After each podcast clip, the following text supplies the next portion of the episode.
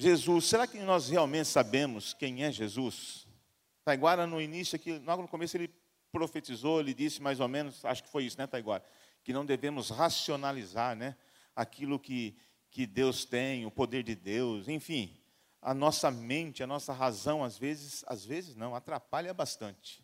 Quando deixamos a nossa razão funcionar no que se refere a Deus, nós acabamos atrapalhando.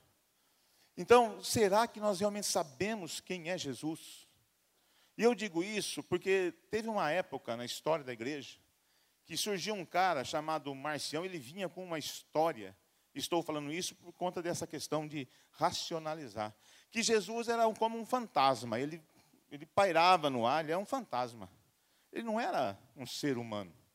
E isso começou a correr pela igreja. E conhecemos por gnosticismo. Então, algumas pessoas começaram até a acreditar, acho, penso que sim, né, porque a gente começa a acreditar em tanta bobeira, que Jesus realmente era um ser, uma fumaça que pairava no ar. E João, quando ele escreveu o seu evangelho, ele não teve dúvidas. O evangelho de João, se nós prestarmos muita atenção, ele está querendo, ele está, o desejo de João é revelar quem Jesus é verdadeiramente. Ele quer acabar com esse conceito, com essa razão. Ele fala, você precisa entender quem Jesus é. Jesus não é isso que vocês estão pensando. Jesus é muito diferente disto. E lá num determinado momento, no comecinho do seu evangelho, capítulo 1, versículo 14, pode abrir a sua Bíblia, mantenha aberta ali. João, capítulo 1, versículo 14, ele diz: Aquele que é a palavra tornou-se carne e viveu entre nós. Ou seja, no, ele fala assim: a palavra, a razão, tornou-se carne e viveu entre nós. O Logos tornou-se carne e viveu entre nós. Porque essa era a discussão na época. Esse, isso, é, esse era o, a, a, o tema, o conceito que estava invadindo a igreja naquela época. Espera aí, essa razão, esse entendimento, esta palavra, este verbo, algumas traduções dizem o verbo tornou-se carne, ele tornou-se carne. É homem, como eu e você. Então, quer dizer, a mente precisa ceder para o poder de Deus. Nossa mente precisa ceder. Porque nós não entendemos muitas coisas mesmo. E não vamos entender e não precisamos entender. Tem coisas que não precisamos entender, é só aceitar e obedecer. E vai dar certo. E vai dar certo. Se obedecer a Deus, sempre dá certo. Fala aí para o teu irmão, obedecer a Deus sempre dá certo. Mesmo que eu não entenda. Olha, João continua dizendo, no versículo 14: Vimos a sua glória, glória como do unigênito vindo do Pai, cheio de graça e de verdade. Ou seja, Jesus, aquele homem que está andando entre nós, ele é diferente vocês estão achando que ele é diferente? E realmente é. Por quê? Porque por meio dele, quando ele, onde ele passa, onde ele toca, tem uma glória diferente, acontece algo diferente. Por quê? Porque essa glória ela vem de Deus.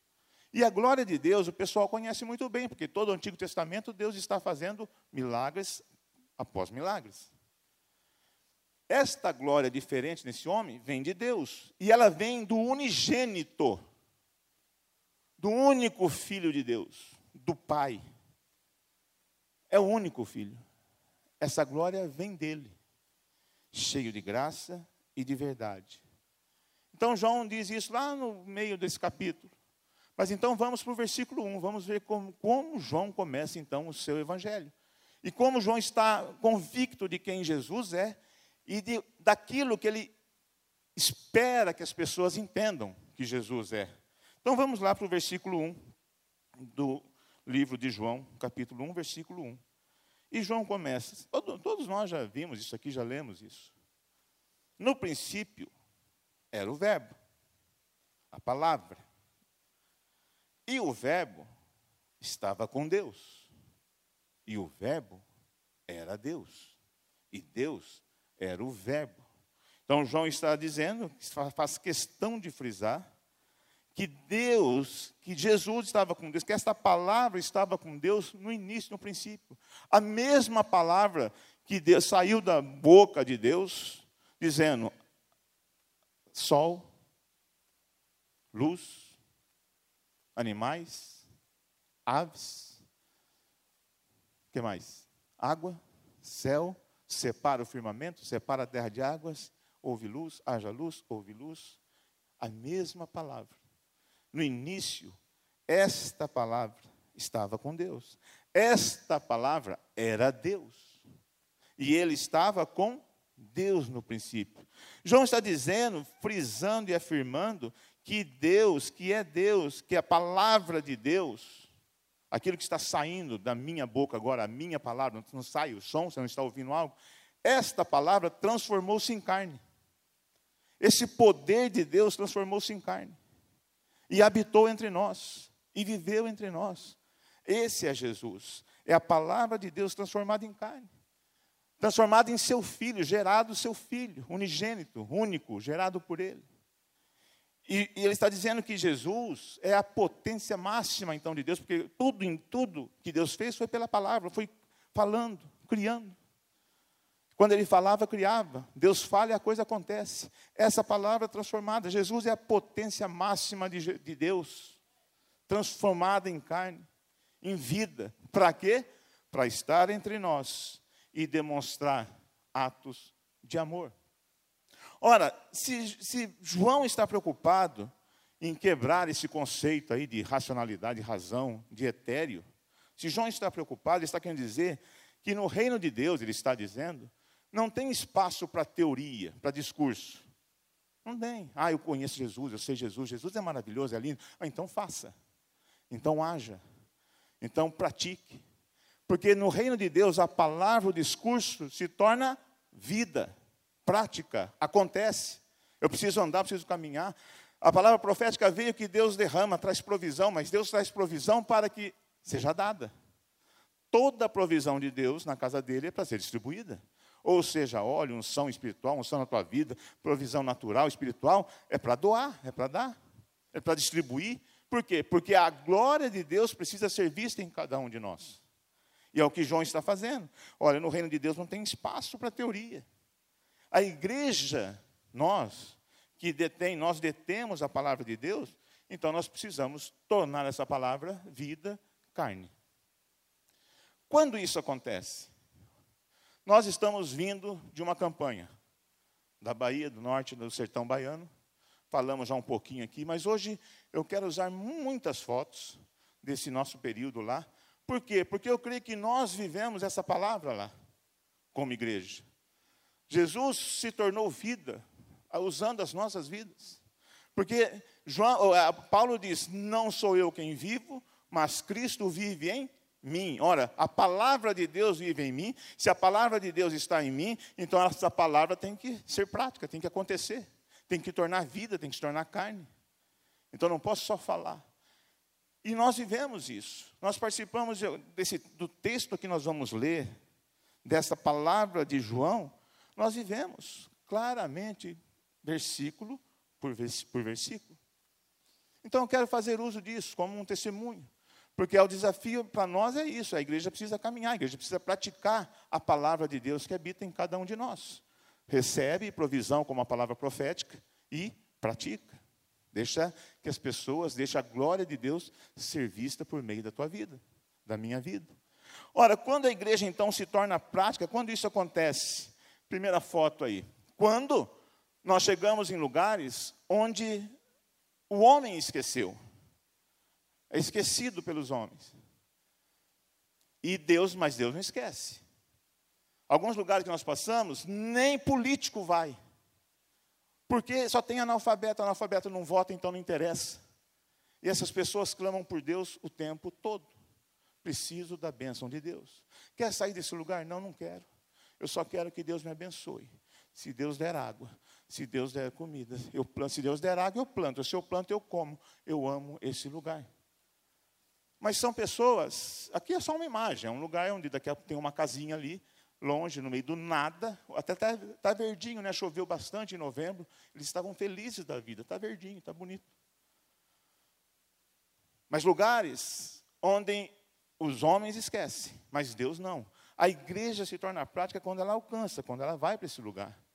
Quando ela se mobiliza, próxima foto, e participa aqui são algumas cestas básicas que você doou.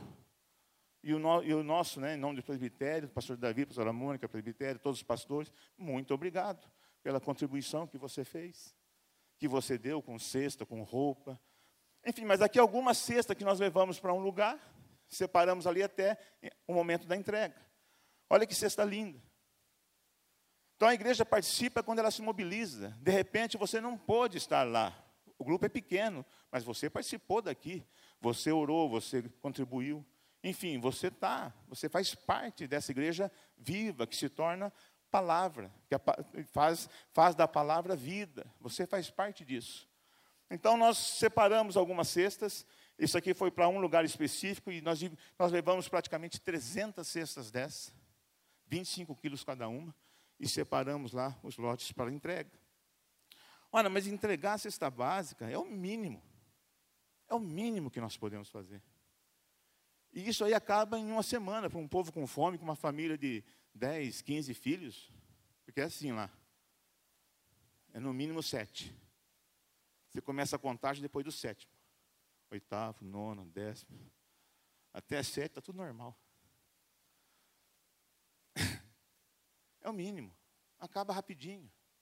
Mas o que acontece por detrás dessa cesta básica, de uma Bíblia que é entregue junto, da presença da igreja em lugares que o homem esquece. O que acontece ali é a glória de Deus sendo manifesta. É a palavra se tornando vida. É a teoria saindo do discurso para a prática, porque exige de cada um de nós, exige muito, mas é não tem nada melhor do que experimentar o sobrenatural de Deus junto com aquele que está clamando o sobrenatural de Deus. Muito bem. Chegamos numa casa onde entregamos uma cesta básica. Essa irmã, ela é da igreja, ela faz parte da igreja lá. E ela é de um, de um, de um povoado bem, é, uns 30, 40 quilômetros da cidade onde a igreja acontece. E 30, 40 quilômetros num povoado no sertão é pedra e areia, bode e cacto. Não tem mais nada do que isso. Mas ela tem até uma casinha boa, ela conseguiu.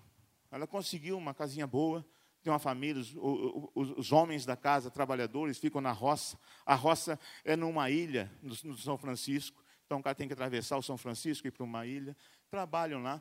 E essa irmã, o pessoal ali da igreja, o João e a irmã ali da igreja, são líderes nesse povoado. Foi difícil abrir o evangelho aqui nesse povoado, entrar. E eles decidiram então entregar uma cesta para ela. E essa mulher, ela está, ela praticamente não anda mais, está com um problema sério na coluna. E ela não consegue mais. E ela, é ela gosta de trabalhar. Ela falou: passei o tempo todo torando lenha. Porque a mulher tora a lenha. Enquanto o homem vai para a roça, a mulher tora a lenha. Tora a lenha, machado o dia inteiro na lenha, para fazer comida. Para esquentar o feijão, fazer o café. E ela agora não pode mais torar a lenha. Coluna arrebentada. Médico só não tem, não acha. Quando acha, vai, consegue aquela enrolação toda.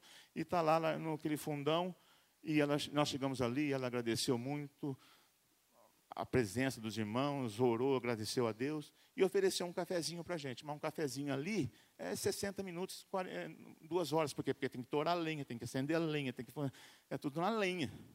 Demora o cafezinho para sair. Mas nós ficamos ali. E ela agradeceu a Deus. A palavra diz que nós devemos servir os irmãos da fé, em primeiro lugar. São irmãos da fé. Ela está lá, serviu, agradeceu, nos deu um café.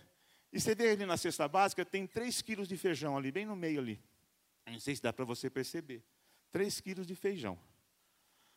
Quando estávamos saindo, chegou a mãe dela, uma senhorinha, que também estava torando lenha, aquela hora, para fazer o café para a gente. Foi a senhorinha que fez o café. Mas ela chegou ali e falou assim: trouxe um saquinho de feijão.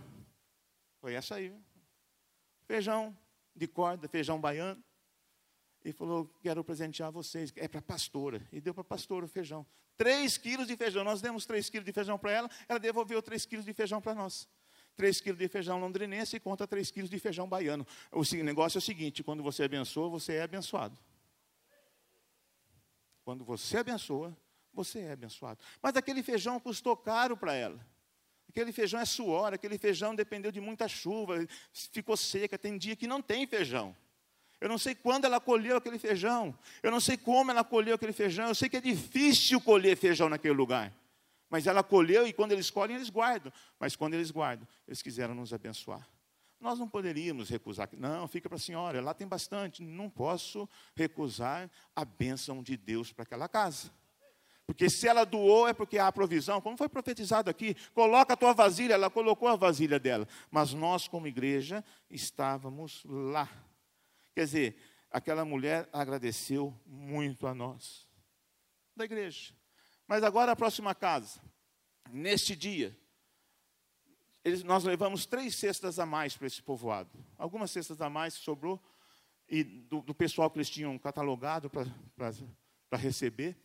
E eu, pastor Atelma, a gente conversando ali, falou, vamos fazer o seguinte, nós vamos sair com o ônibus para ir embora, porque já está tarde, precisamos ir embora. No caminho, nós vamos, o Espírito Santo vai mostrar algumas pessoas, nós vamos falar, é essa pessoa, entrega a cesta para ela. E o pessoal da igreja lá, mas é, pastor, de surpresa. Falei, de surpresa. De surpresa. Essa, para o ônibus, entrega a cesta para ela. Desce com a cesta e entrega. Fizemos isso. Com Deus não tem, Deus tem surpresa, né? Deus é, é o cara da surpresa. Andando no ônibus indo embora. Para aí, entrega para aquela mulher. Pronto. O ônibus parou, o pessoal desceu com a cesta, 25 quilos nas costas, foi entregar para a mulher. Sabe quem era aquela mulher? Nós não sabíamos. Quando nós estávamos entregando a cesta para aquela outra mulher e para outras casas, como é que a gente ia carregar a cesta naquele lugar? Era difícil. Foram pedir uma carriola emprestada. Alguma criança, eu ah, vou pegar a carriola emprestada com a, com a senhora lá. Foi lá numa casa, buscou uma carriola. Pediu uma carriola emprestada. E nós usamos aquela carriola o tempo todo. E para surpresa nossa, não para Deus, mas para nós e para ela, aquela mulher era a dona da carriola. Ela emprestou a carriola para a gente entregar. Ela não tinha cesta. Ela não estava catalogada. Nós, igreja, não catalogamos aquela mulher. Mas Deus catalogou. Deus falou: Eu vou ter uma para ela. Entregamos a cesta para ela. Logo, naquele lugar aqui, então isso aconteceu aqui, aqui é a estradinha. Tinha essa casa. Eu olhei para aquela janelinha ali. E a foto está assim, não está legal, porque a gente estava dentro do ônibus, nós não descemos. E falei, nós precisamos entregar uma cesta para aquela mulher. A pastora Thelma falou, eu também estou sentindo isso, precisamos entregar. Ah, então não é nem você nem eu, é o Espírito Santo. Nós vamos entregar uma cesta para aquela mulher. E aí, quando o pessoal chegou, falou, e ela estava na janela, clamando, ela viu algo diferente. A igreja se torna prática quando alguém percebe algo diferente. Com certeza ali havia uma glória que nós não, talvez não estivéssemos percebendo. E ela desejou aquilo. E ela falou que ela estava ali. Eu preciso daquilo. Olha, eu preciso daquilo. Eu estou com fome e tal. E ela clamou a Deus. De alguma forma, ela clamou a Deus. Ela não conhece Jesus, mas ela conhece Deus. Ela clamou a Deus e ela na mente dela, no coração dela, só Deus poderia ajudá-la. E de repente, o pessoal chega com a cesta, vai naquela casa. Aquela mulher está esperando. E não deu outra, cara. A mulher está esperando. Ela falou assim: se vocês não viessem aqui, eu iria lá. Sabe aquela mulher samaritana que tocou nas vestes de Jesus? É mais ou menos isso. Nossa, a gente está vivendo a palavra. Só que do lado dela tinha uma outra mulher ali, naquele, mais naquela outra casinha lá, que também nós não sabíamos. E ela falou assim: mas aquela lá também precisa. Está com fome, não tem nada. Aí nós, então leva outra cesta para aquela, vai ser para aquela, porque essa aqui está pedindo para aquela. Ela poderia pedir duas para ela, tem um monte de filho, para aquela. Sabe quem que era? Aquela.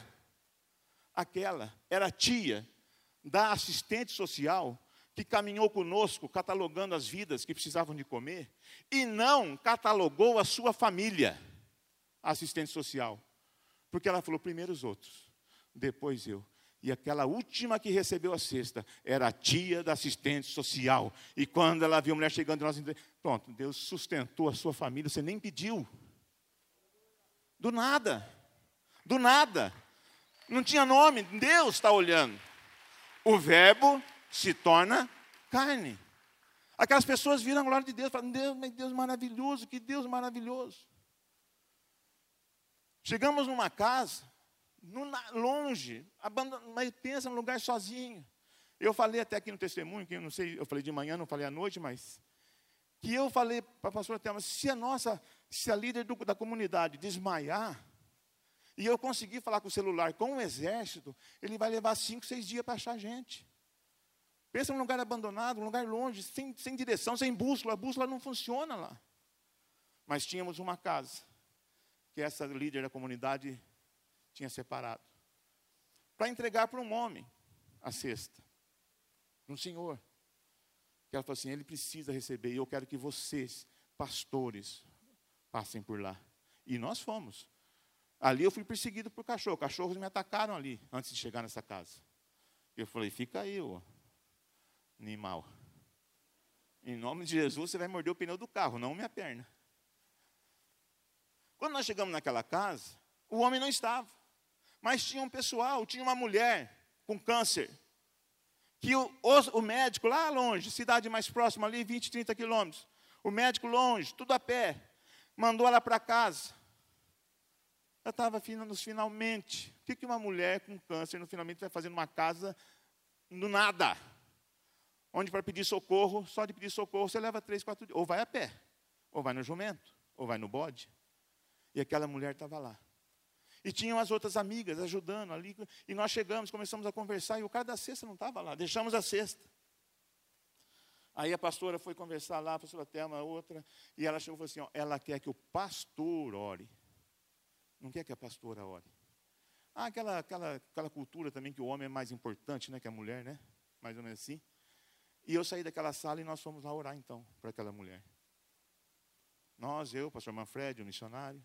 E eu orei. Orei, abençoamos. E aí, quando eu acabei de orar, aquela voz assim, fala para o missionário. O nome dele é esquisito, é, é, é, mais esquisito que o meu. É G, é G alguma coisa, eu não lembro agora. Fala para o missionário orar por salvação. Fala para o missionário orar para entregar a vida para Jesus. Eu cheguei para o missionário, ô, oh, vamos lá para entregar a vida. Sabe? Aí a pergunta, ela orou. Ela entregou a vida, as mulheres choraram, o pessoal chorou, aquela coisa toda, ela entregou a vida. Eu não sei se ela está viva ou já, ou já foi. Mas eu sei que ela estava finalmente. E nós chegamos naquela hora. Por que, que Deus não curou? Porque Deus não vai curar todo mundo. Mas naquela hora, a igreja estava lá, para que o Verbo se tornasse vida naquela mulher. E aquela mulher passou a ser conhecida como filha de Deus e recebeu o direito da vida eterna. Lá longe, esquecida. Esquecida. Se Deus quer curar, cura. Agora, se Deus não quer curar, alguém estava lá. E por causa de uma cesta, aquela mulher entregou a vida para Jesus e eles ficaram felizes. Pastor até orou com o resto. Foi um, foi um momento especial. Está dando para entender o que, que é uma palavra vida, a glória de Deus sendo manifesta. Um outro pessoal, não sei se está aqui, mas foi entregar uma cesta básica numa casa, longe também. Um lugar muito miserável. E entraram com a cesta básica, e acho que a história é mais ou menos essa, é por aí, mas se eu tiver. É, é, é que nem pesquisa de Bob, 3% para lá, 3% para cá, está tudo certo, tá? O filho começou a chorar. A mãe chorar, e o filho assim: o que vocês estão fazendo é resposta de oração. Ontem minha mãe orou, pedindo comida, estamos com fome. É um monte de. Pensa, tudo é um monte de filho. Tudo é um monte de filho. Pedindo oração e não sei o quê, orou, pedindo comida. Era uma, uma irmã evangélica, crente, cristã, orando a Deus, estou com fome, a cesta chegou. Sabe o que ela fez? Ela botou o nosso pessoal sentado no sofá, abriu a Bíblia e pregou para a gente. Culto no sertão. E não foi a gente, foi a filha de Deus que recebeu o poder de Deus, onde ela viu que a palavra se tornou vida. O Verbo se fez carne e habitou entre nós, e isso é Jesus. E pregou para a gente, nosso povo ficou lá sentado, ouvindo a pregação da mulher. O filho, a mãe, uma experiência tremenda para elas e para nós. Ué, vocês evangelizaram lá? Não, nós fomos evangelizados. é brincadeira, é só indo para ver um negócio desse. É só participando, não tem jeito. Sabe, o João continua. Todas as coisas foram feitas por intermédio dele, desse verbo, dessa palavra. E dele, sem ele, nada do que existe seria teria sido feito. João está apresentando a nós um cara, Jesus, que tem todo interesse em abençoar. em amar vidas. Todo interesse, porque tudo foi criado por Ele. Se tem gente vivendo em desgraça, não é por conta dele, é consequência do pecado, de várias situações. Mas nós, como igreja, que Cristo habita em nós, opa, nós precisamos amar. E nós precisamos servir. Porque tudo foi feito por Ele e para Ele. Quando de alguma forma abençoamos vidas, abençoamos quem Jesus ama. Deus estava olhando aquelas pessoas, nós chegamos naquela hora. Já estamos aqui novamente nesse lindo templo. A coisa está acontecendo, tem gente lá, a igreja continua trabalhando lá. E vamos voltar. E outro chegará. Mas uma coisa é certa, a gente aprende nisso, que Deus não abandona os seus. Deus não abandona os seus. Lembre-se do que Paulo disse: Não sou eu quem vivo, mas Cristo vive em mim. Olha essa outra foto. Essa outra, ó, aqui, ó, tem um muro ali que não pertence à casa que nós fomos, estava do ladinho. Olha o varal. O que, que é isso no varal? Eu não resisti, tive que tirar essa foto. Isso no varal, o Nordeste é conhecido como a terra da carne de sol, carne seca, jabá. Mas ali é sebo, secando ao sol, o almoço do dia sebo, pelanca. Nem animal come um negócio desse. E está lá. E a mãe está lá com a criança. Os, os, maridos, os homens, tentando fazer alguma coisa. E chegamos com a cesta básica. Sabe quantas cestas nós deixamos nesse lugar? A Beth estava. Cadê a Beth? Parece que eu vi. A Beth estava aqui. Está lá no fundo. Eu, eu, sei que a Beth estava, não lembro mais quem, mas a Beth estava. Foram quatro cestas, acho que nós deixamos nesse lugar, porque as famílias começaram a chegar. Não, então tem minha mãe ali, tem ali, tem minha tia, tem que. Foi chegando aquele povo, e aquele povo foi chorando. Eu lembro que uma hora eu vi a Beth ali passando a mão na lágrima da, da mulher. Isso é ato de amor. Foram quatro cestas, quatro ou cinco, não me lembro. Mas eu sei que na outra semana, porque era muita gente, são adultos, são crianças, tudo embolado ali numa sujeira tudo embolado numa sujeira. E isso ali é lá em, é, é em Paulo Afonso. Mas na outra semana aconteceu o que eles chamam de aliança: louvor, adoração, célula. Jesus entrou naquelas casas. Eu sei que o Zé estava ali, o Zé Luiz, e falava: vai Zé, pega a outra cesta. Zé é grandão, né? A gente leva a cara grande assim para carregar a cesta mesmo. E vai pegar outra. E o Zé voltava. Daqui a pouco vem o Zé com outra cesta. Pega mais, mais uma, mais uma cesta. E vai pegando cesta. E vai deixando. E a mulherada chorando. E o nosso povo enxugando as lágrimas. Está dito que lá no final, toda lágrima será enxugada. Mas por enquanto, nós temos que enxugar.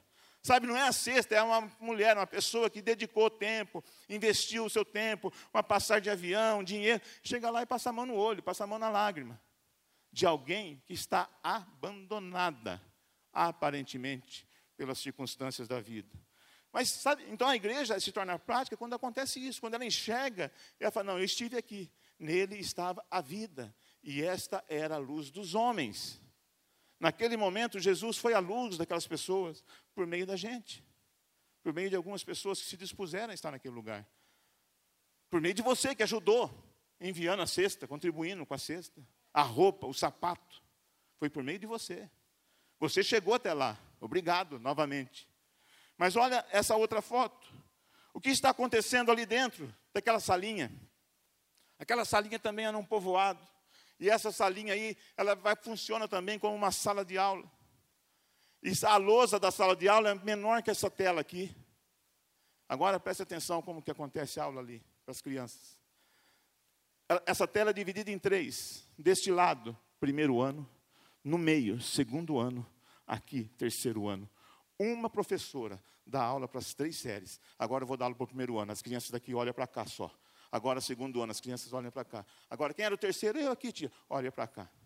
No mesmo tempo, simultaneamente, uma mulher dá aula para três séries. Você acha que aprende alguma coisa? Só Deus. E agora olha o tumulto que está aí. Gente querendo entrar, o que está acontecendo ali? Pergunta, o que está acontecendo ali, pastor? Pergunta.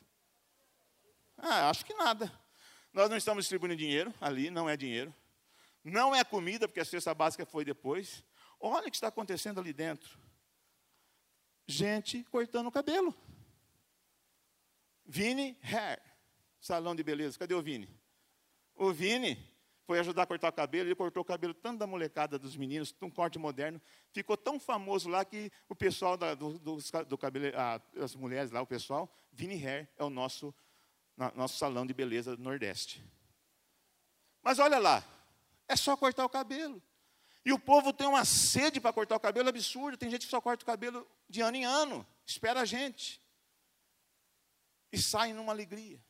Porque eles não têm, não tem, não tem como cortar. Esse povoado aí é afastado. Neste povoado o evangelho não tinha entrado ainda. Nós, é a primeira vez que a igreja chega para fazer alguma coisa para esse povo. Eles falaram assim: nunca ninguém fez nada por nós. Tem um homem que tem um depoimento, eu não tenho vídeo aqui, ele diz assim: da minha idade para cá, ele tinha 51 anos, da minha idade para cá, nunca vi isso. Nunca.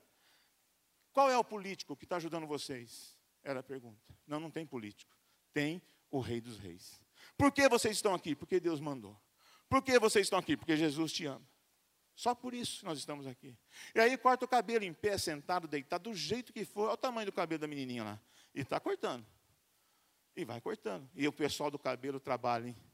Trabalha muito. É homem. Você já viu homem saindo de um, de um salão de beleza desse do Vini Hair? Já viu o homem saindo dando soco no ar porque cortou o cabelo? Ah, cortei o cabelo. Eu já vi homem assim, miserável, 20 conto paguei nesse negócio, olha o que ele fez. o cara cobrou 15 conto para fazer isso. Não, lá ele sai dando soco no ar. Homem, marmanjo. Cavalão criado. O cara sai dando soco no ar porque cortou, alguém cortou o cabelo dele. E não é porque cortou, é porque amou. Porque eles falam assim: eu nunca vi tanto amor na minha vida. Parece que o toque, parece que o, o fato de, de, né, de chegar perto é a glória de Deus sendo manifesta, sendo vista. Tentaram nos intimidar. Olha, nesse lugar aí, as crianças têm muito piolho. O pastor Otelmo falou assim: mas por que você está falando isso? Não, para vocês se prepararem. Não, não, a gente não tem medo de piolho. Mas não estou falando de um piolho. Eu estou falando da nossa contagem, nós temos uma contagem por amostragem, porque não deu para contar certinho tudo. Deu 2 milhões de piolho por centímetro de cabecinha. É muito piolho. É muito piolho. Tinha hora que não cortava cabelo, cortava piolho depois cortava o cabelo. Mas eles, o Vini estava lá. O Vini e a equipe estavam lá. Estavam lá. Não é, Sandra? Estavam lá com a tesourinha. Num só dia, 80 cabelos. No outro dia, pensa que vai descansar? Não, tem mais 80. E tem mais. E, e a gente tem que mandar parar as nossas voluntárias, porque senão elas desmaiam. Elas não querem parar, querem trabalhar. Cabelo. Olha artesanato. Essa mulher aqui no cantinho, sentada aqui de branco. A oficina de Satanás, isso aí. Pensa num, num, numa coisa que Satanás tenta destruir de tudo quanto é lado. Aprendeu, chorou. Pastor da Thelma foi lá, cuidou, conversou, pediu aconselhamento. A mulher pediu aconselhamento. Pastor da Thelma num solão rachado. Três horas da tarde aconselhando, porque ali não tem cobertura. A cobertura que tem é ali, ali é uma garaginha, pensa num calor, num bafo entrando ali, ó. E as nossas voluntárias lá no cantinho, espremida no calor lá. E o pessoal aqui aprendendo. Mas sai daqui, já faz um negocinho, faz outro, já tem encomenda, já vai vender. Feliz da vida, porque aprendeu. Alguém ensinou a fazer um buraquinho no pano.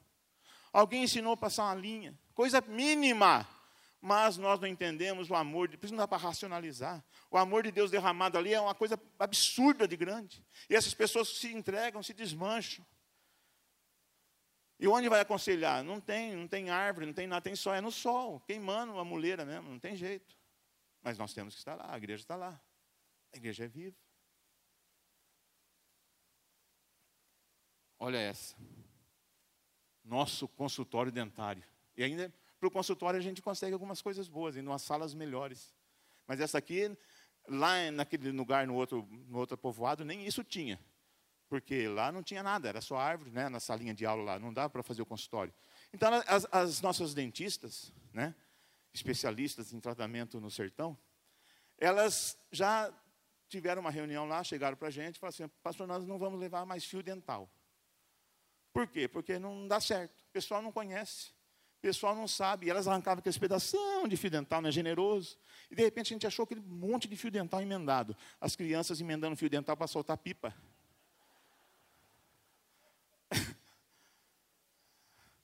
ah, então deixa quieto, não está fio dental não, vão trazer escova, tal, não sei o quê.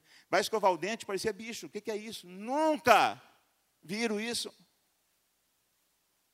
Não tem mais, tem criança com cinco, não tem mais nem dente, dentadura já tem que colocar.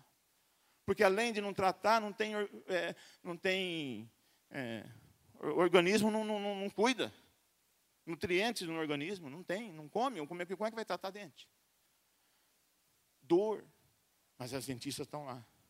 E as próprias dentistas, elas falam assim: pensa que é fácil para a gente? A gente pensa que é fácil né, para dentista. Você ama, você estudou para isso.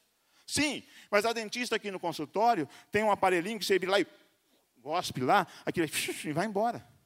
Lá no sertão, elas ficam colocando um copinho de plástico de 100 ml e o cara vai enchendo aquele troço com baba, com sangue, aquele negócio nojento, e elas passam o dia inteiro pegando aquilo. E um dia a Carol chegou, a Alessandra, questão, elas, ô oh, pastor, dá para jogar isso aqui lá na, no vaso? Eu falei, louco, eu não tenho esse ministério.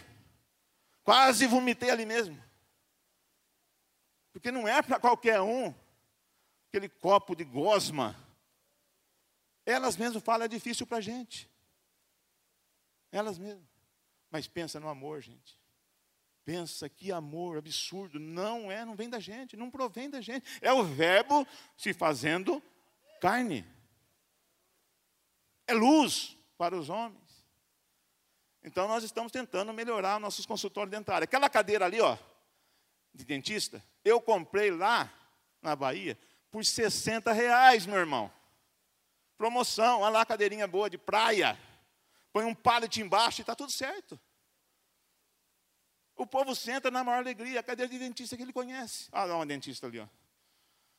É a cadeira de dentista que ele conhece, é essa.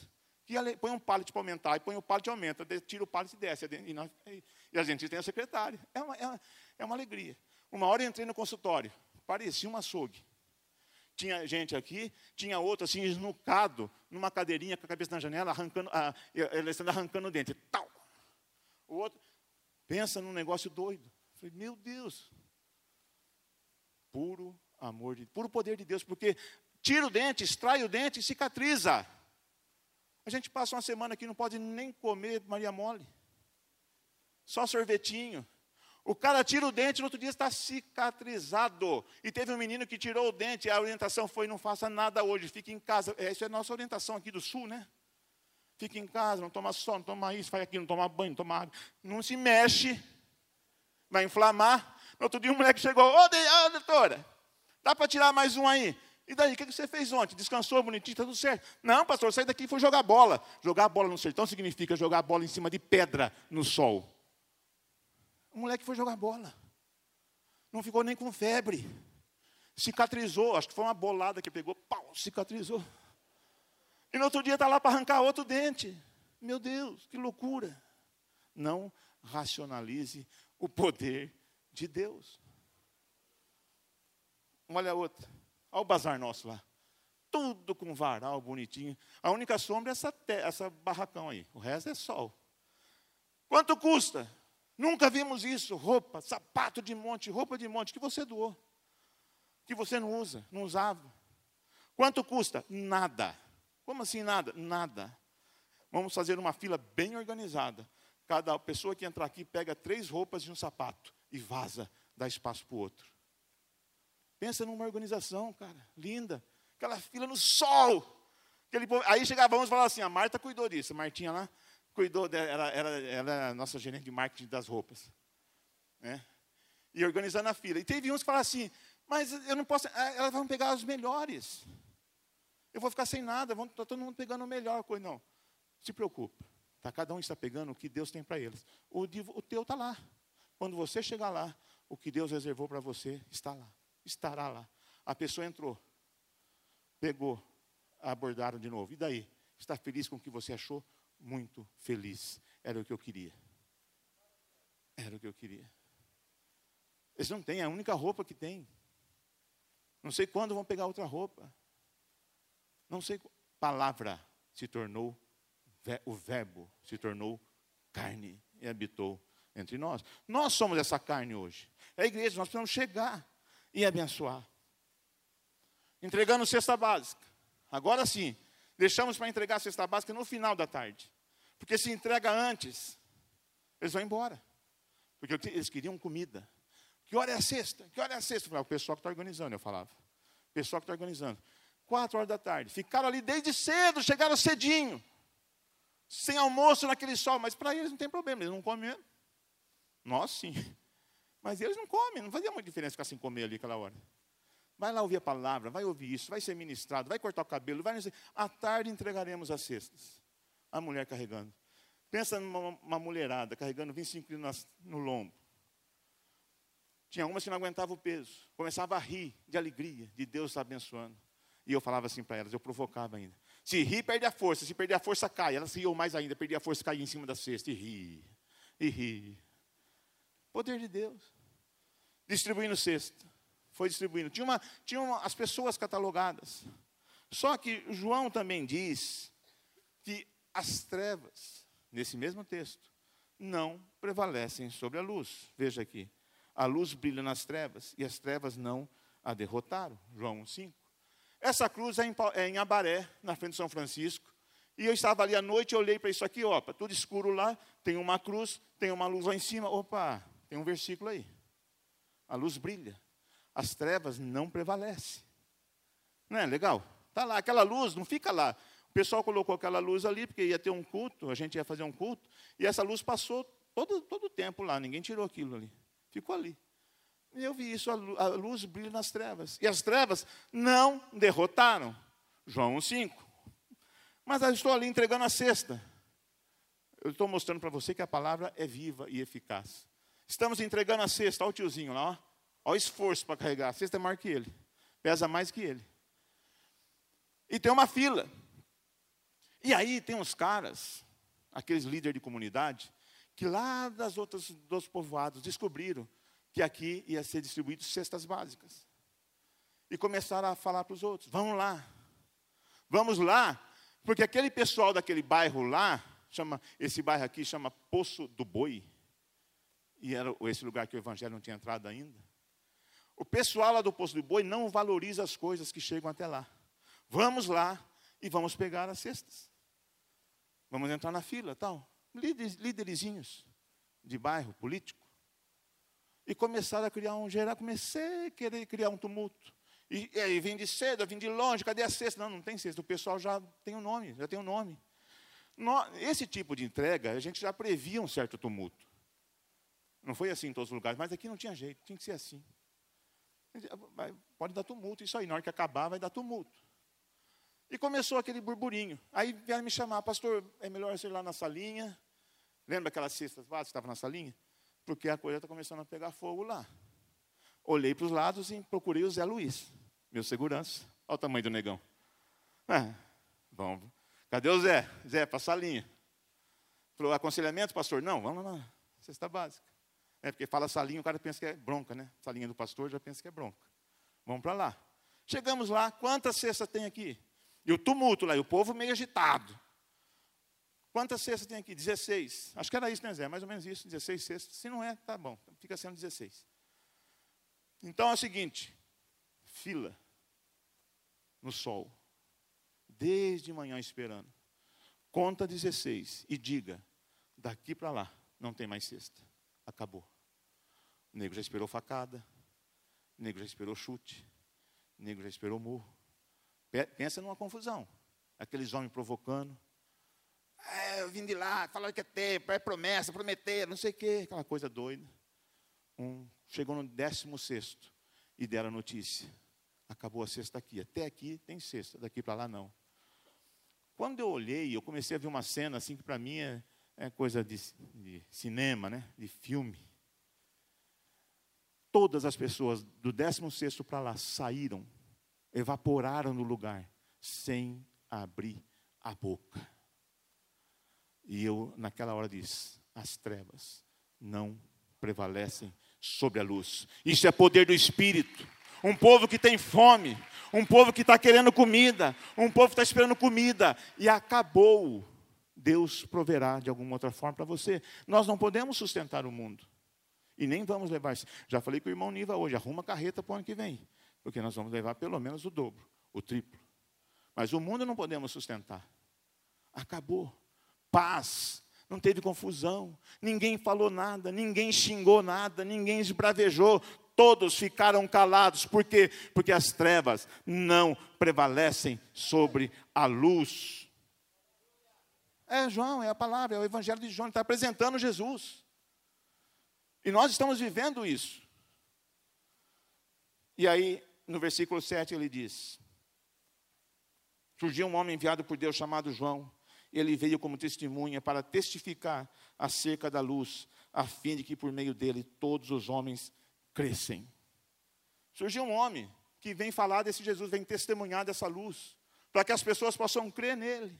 E ele é testemunha, ele tem que falar alguma coisa, tem que chegar em algum lugar, ele tem que mostrar essa luz. Chegamos nessa casinha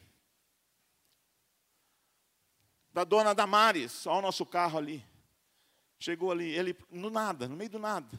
Ele próprio não era luz, mas veio. Nós não somos a luz, mas somos testemunha da luz.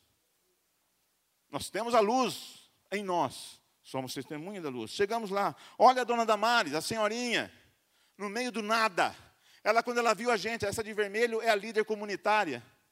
Estava chegando ao mundo a verdadeira luz que ilumina todos os homens. Quando ela viu a gente, ela olhou para os céus, estendeu os seus braços e disse: Glória a Deus, Deus está aqui, Deus vai me abençoar. Ela começou a adorar, a adorar, ela não é convertida. E abraçou a gente. Pensa numa mulher que abraça forte. Olha a estrutura da dona Damares. Vamos ver o patrimônio dela. Olha o galinheiro que ela fez. Esse é o galinheiro.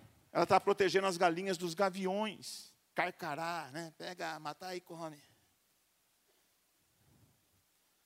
Protegendo.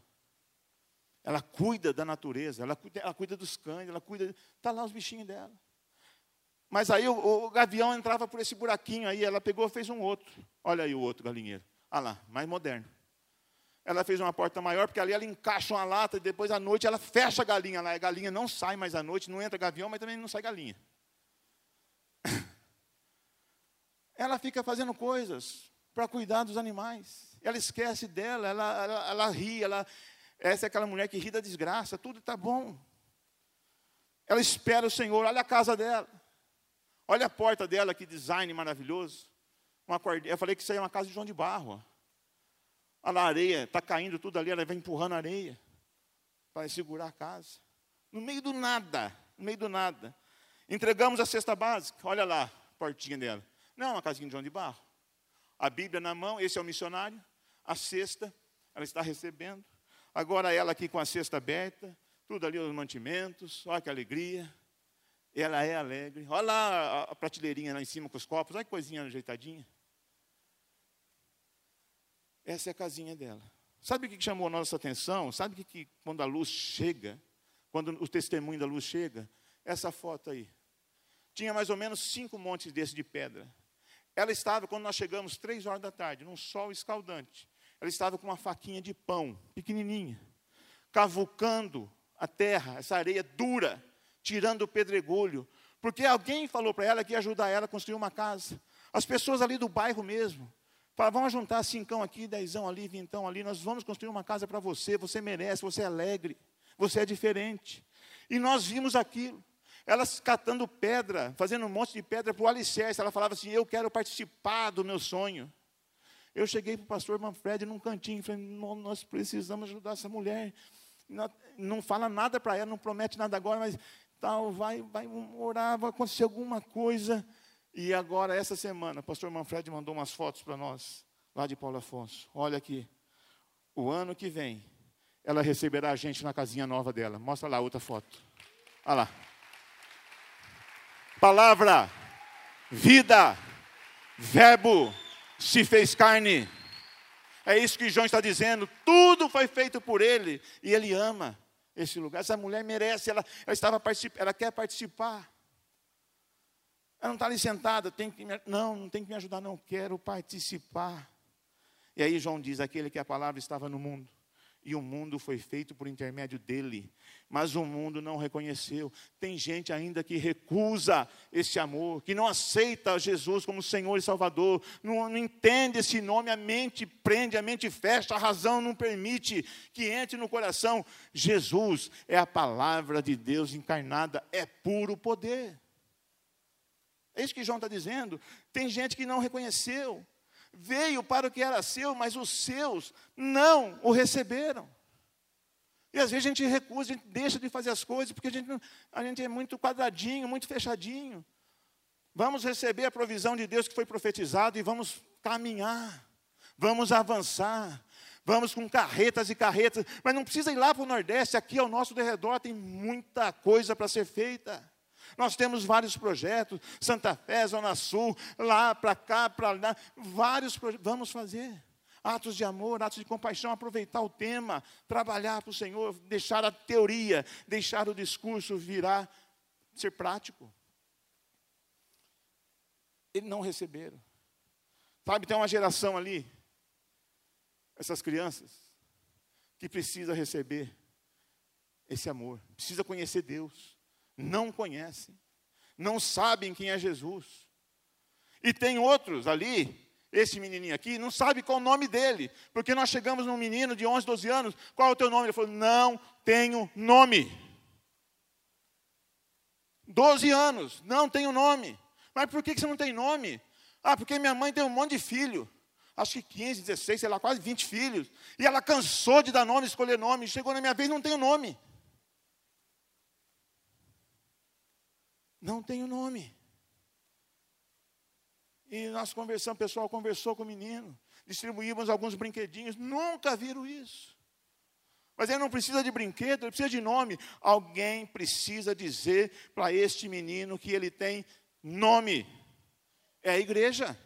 Porque naquela mesma cruz à noite, outro, depois na outra manhã, a próxima foto, eu cheguei lá, tinha um menino sentado naquela cruz. Agora é de dia, agora é luz. Tem o rio São Francisco ali na frente. Tem um menino sentado aos pés da cruz, com uma mochila. E quando eu vi isso, eu entendi. Contudo, aos que receberam, aos que creram em seu nome, deu-lhes o direito de se tornarem filhos de Deus. Os quais não nasceram por descendência natural, nem pela vontade da carne, nem pela vontade de algum homem, mas nasceram de Deus. Quando eu recebo a Cristo como meu Senhor, quando eu pratico a Cristo, quando eu vivo Cristo, ora, eu tenho direito, eu sou filho de Deus. Eu tenho nome, eu tenho família, eu tenho vida. É isso, é aos pés da cruz, não tem outro jeito. Nós não conseguimos entender isso, mas é assim que funciona. É aos pés da cruz que eu pego um copinho de 100 ml cheio de, sei lá do que, que é aquele negócio que sai do ser humano com sangue, baba e grude, e carrego. É aos pés da cruz que eu corto o piolho. É aos pés da cruz que eu passo a mão numa lágrima de alguém desesperado, é aos pés da cruz. Por nós não. Por nós não. Mas aí, então, aquele, aos pés da cruz, aquele menino tem nome, olha o que está escrito. Alguém tem que chegar nesse menino, num ato de amor, e dizer: quem tem ouvidos, ouça. Ao vencedor, dar-lhe do maná, escondido. Bem como lhe darei uma pedrinha branca, sobre essa pedrinha escrito um novo nome, o qual ninguém conhece, exceto aquele que o recebe. Vai chegar o dia em que aquela criança vai receber uma pedrinha com um novo nome escrito por Deus, que está separado, mas para isso ela precisa reconhecer: Jesus é o Senhor. Para isso a igreja precisa ir e falar: Você tem nome. Verbo virando carne. Pão da vida. Tem a nossa equipe que faz pão. Cadê a e companhia? Faz pão. Os caras estão aprendendo a fazer pão, já sai vendendo pão, sai comendo pão. É ministrado. Teve um padeiro que foi aprender a fazer pão caseiro. Que padeiro é esse? Mas foi lá. Agora na padaria tem pão caseiro. Tem pão, tem vida. Taiguara, só olha aqui, Taiguara. Vem trabalhar, Taiguara. João termina dizendo: Pois a lei foi dada por intermédio de Moisés. A graça e a verdade vieram por intermédio de Jesus Cristo. Ninguém jamais viu a Deus. Mas o Deus unigênito, lembra aquele o verbo? A glória do unigênito, Jesus, que está junto ao Pai, o tornou conhecido. Ora, João está dizendo: tem um cara que é filho único de Deus. A glória de Deus anda com ele. E ele está aqui para tornar Deus conhecido. Ah, esse é o nosso papel hoje. Que a glória de Deus na minha vida e na tua vida possa tornar Deus conhecido. Na prática, atos de amor. Célula, líderes, supervisores.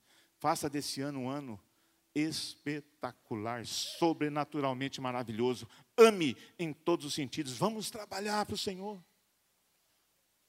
Vamos buscar ideias e estratégias para servir quem está esquecido. Vamos tornar Deus conhecido.